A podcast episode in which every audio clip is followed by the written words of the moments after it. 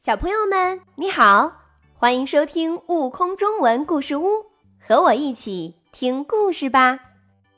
自信银行，作者钟月。在动物小镇繁华的十字路口，忽然多了一家银行，叫自信银行。原来这家银行不是存储钱的，而是存储自信的。自信满满的人，可以把自己的自信存进去，等需要的时候再取回去；而没有自信的人，则可以来这儿带自信，带一个或者几个都成。这真是一家奇怪的银行，所以银行开了一个多星期都没接到一笔业务。是呀，大家都担心。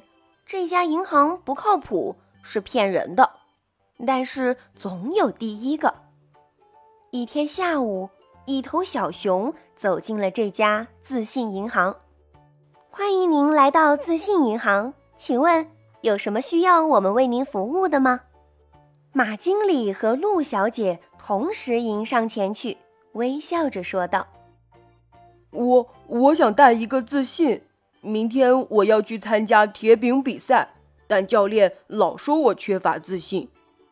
看来这头小熊是抱着试试的念头来的。这样呀，很高兴为您服务，请您跟我来。陆小姐很快就帮小熊带到了一个自信。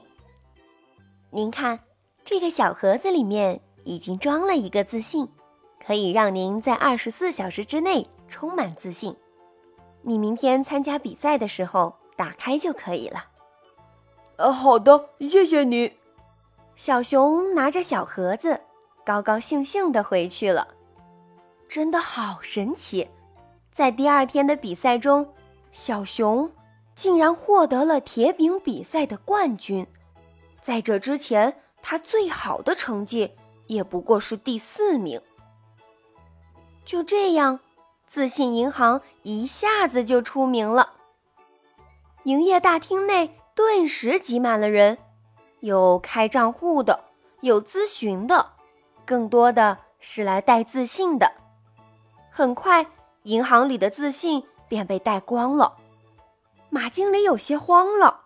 是呀，看来要想办法让更多的动物往银行里存自信呀。咚咚咚。这时，那头扔铁饼的小熊又来了。快，马经理，再帮我带一个自信。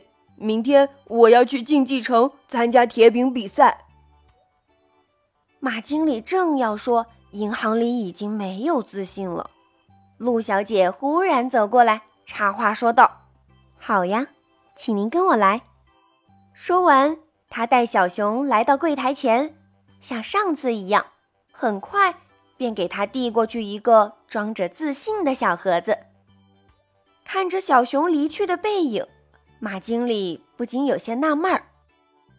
经理，那是最后一个自信，我刚刚清理出来的。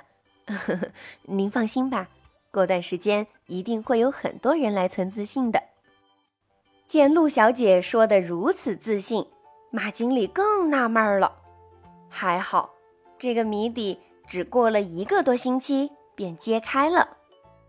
那天正好小熊从竞技城回来，脖子上挂着一个金光闪闪的金牌。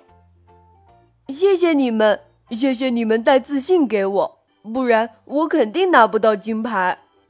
小熊拉着马经理和陆小姐的手，连声道谢，把他俩的手捏得好疼好疼。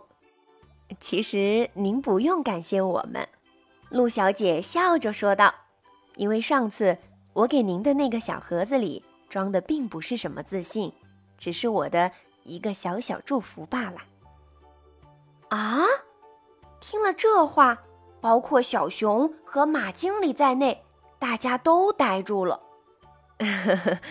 小熊小弟，希望你不要见怪。”陆小姐接着说道。上次我之所以那么做，也是迫不得已。一来那时我们银行已经没有自信了；二来，你扔铁饼的实力那么强，只要你正常发挥，就一定能取得好成绩，根本就不需要再来带自信。反过来说，如果你自己没实力，就是带再多的自信也没有用。所以，我们的自信还是留给那些需要的人吧。至于你，如果你愿意，还可以存一些自信到我们银行。陆小姐说的真好，四周顿时响起一片喝彩声和掌声。小熊呢，自然马上往自信银行里存了好多自信进去，而有它的带头。存自信的小动物很快便排起了长龙。